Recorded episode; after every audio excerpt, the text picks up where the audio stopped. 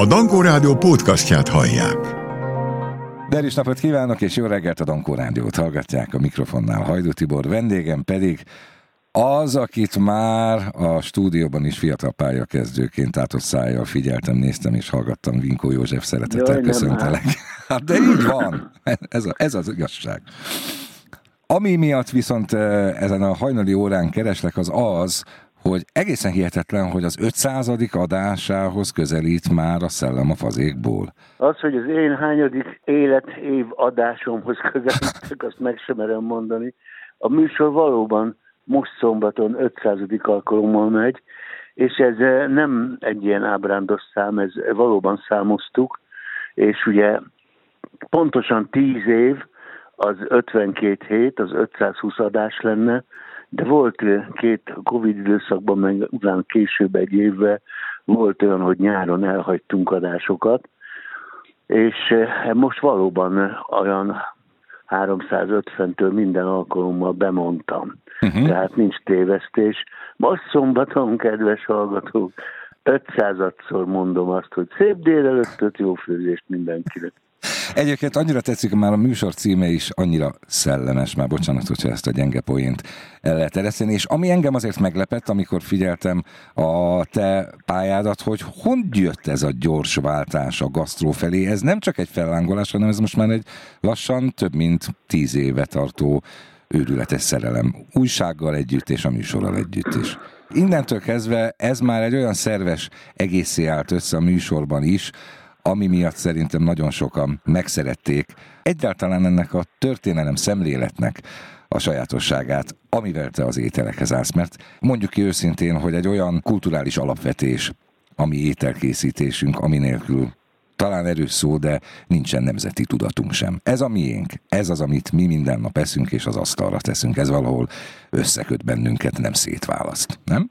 De hát ez az alapprobléma a kulináris identitás. Ezt most például az ünnepeknél nagyon jól észre lehet venni, hogy maga az ünnepkör, tehát egy formátlan országban, egy formátlan világban, egy kaotikus világban, ahol az ember a lelkét keresi, ott az ünnepeknek, az adventi ünnepkörnek is, de akár vízkeresztig nézve a karácsonynak, és az, ennek az ünnepi étrendnek, ennek iszonyatos család és társadalom összetartó ereje van. Tehát ha valaki követi a Mikulástól a utcanapon keresztül a Bőti szenteste vacsorájától a nagykarácsony ételekig, a roppanos virslig, a malacig, a szárnyasig, ami hátra kapar, a malac előre túr, ezeket a játékos, de valójában több évszázados étkezési hagyományokat, akkor nem is kell, nem is kell gondolkodnia, csak követnie kell ezeket, és létrejön az adventi gyertyagyújtásnál, létrejön az a családi összhang, harmónia, amire ez a modern korvilága világában élő ember, aki a lelkét keresi, mert szétesett minden körülötte, talál egy tám, támasztékot, egy biztonságot. És ugye a magyar nyelven az a zseniális, hogy étel és élet. Nem, nincs még egy nyelv, amelyikben egy fonéma különböztetné meg a, a két dolgot, az összefügg. Enni pedig kell minden nap. És ha az evést varázslattá egy kicsit ritualitássá tudom emelni, akkor ez a kulináris identitás, ez mondjuk egy viccbe jelenik meg, hogy sajnos olyan korszakban élünk, hogy a pizza hamarabb kiérkezik, mint a mentő. Na most ez, ez, így, ez így nem jó. Tehát a fagyott pizza egy magyar család számára nem jelzi a karácsonyt, ha egy fagyos pizzát beteszek a mikróba. Ha megcsinálom a borlevest, vagy megcsinálom a halászlét, vagy, vagy dühöngve bár, de a mákos meg a diós begyűjt akár kétszer is, háromszor is megcsinálom, mert megreped mindig, nekem például sose sikerül, akármennyi tojással kenegetem. És ha megnézem azt, hogy milyen egy lucapogácsa, és nehogy Isten belesütök egy darab cetlit, és eljátszuk a családdal, hogy ki milyen cetlit talál, ugye a jövőre vonatkozó jóslást kell alkalmazni, nem azt, régen ugye az volt, hogy akinek, aki a cettit megtalálja, az meghal a jövő évbe. Nem ezt kell csinálni, azt kell csinálni, hogy bele kell írni kis bölcsességeket, uh-huh. hogy jövő évre mit kell elvégezni, hogy boldog legyen az ember. Akkor, akkor ezt az egész sötétét, amely nem is olyan sötét, hiszen a régiek azért hozták a krampuszt, meg azért hangoskodtak, meg azért dudogtattak szilveszterkor, hogy elűzzék a gonosz szellemeket. Itt van például a karácsonyi morzsa, azt tudod micsoda? Nem.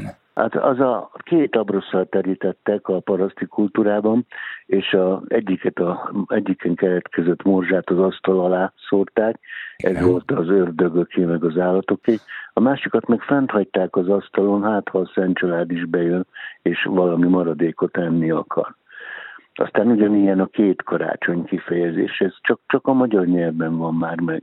Énekeljük ugye, hogy kis karácsony, nagy karácsony, meg sültem már a karácsony, de mi az a kis karácsony? Hát régen a 325-ig, a Nikai zsinatig vízkereszt napján volt a karácsony. Aztán áttették december 25-re, és nagy karácsony lett a december 25, de megtartotta a kis karácsony nevet, a vízkereszt de hát a dalban ugye fordítva jött ki jó most ezért megcserélték kis karácsony, nagy karácsony, és az emberek pontosan nem is tudják, hogy mi az a kis karácsony, mert előkeresik. És a két karácsony kifejezés között ugye ott van a csonka hét, mert csak hat nap van közöttük, nem hét. Bizony. Ezt hívják csonka hétnek. Ezeket nem szabadna hagyni veszni. Tehát se, a, se az ételeket, se az ételekhez tartozó történeteket, én ezeket veszek egy ételt, lepucoválom, meghallgatom a történetét, és megpróbálom felmutatni úgy, hogy az emberek jobban ismerjék, és meggyőződésem, hogyha egy ételt legközelebb úgy esznek, hogy tudják a történetét, ismerik a készítés módját, a legendáját, akkor jobban is fog ízleni. Garantálom. Köszönöm szépen, gratulálok az 500 és még annyi százat kívánok, amennyi csak jól esik minden értelemben. Hát ha bírom, bírom elővel, én meg üdvözlöm a Dankó Rádió hallgatói. Köszönöm szépen Vinko Józsefnek, és még napokig elhallgatnánk szívesen. Boldog ünnepet hát, kívánok előre köszönöm. is. Én úgy szintén mindenkinek.